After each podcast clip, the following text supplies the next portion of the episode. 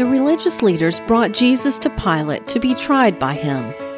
He asked Jesus a few questions, then reported to the Jews that he could find no fault in Jesus.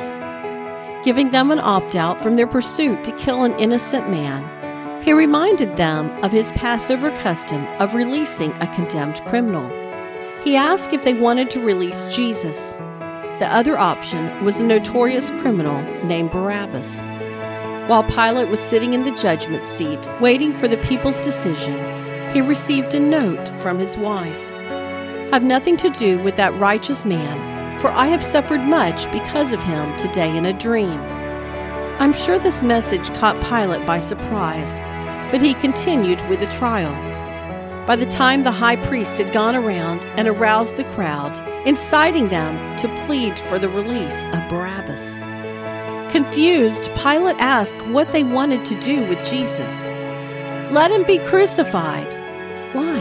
What evil has he done? But they kept repeating, Crucify him, crucify him. Feeling overwhelmed, Pilate washed his hands in front of the multitude and told them he was innocent of the blood of this just man. The people answered and said, His blood be on us and on our children.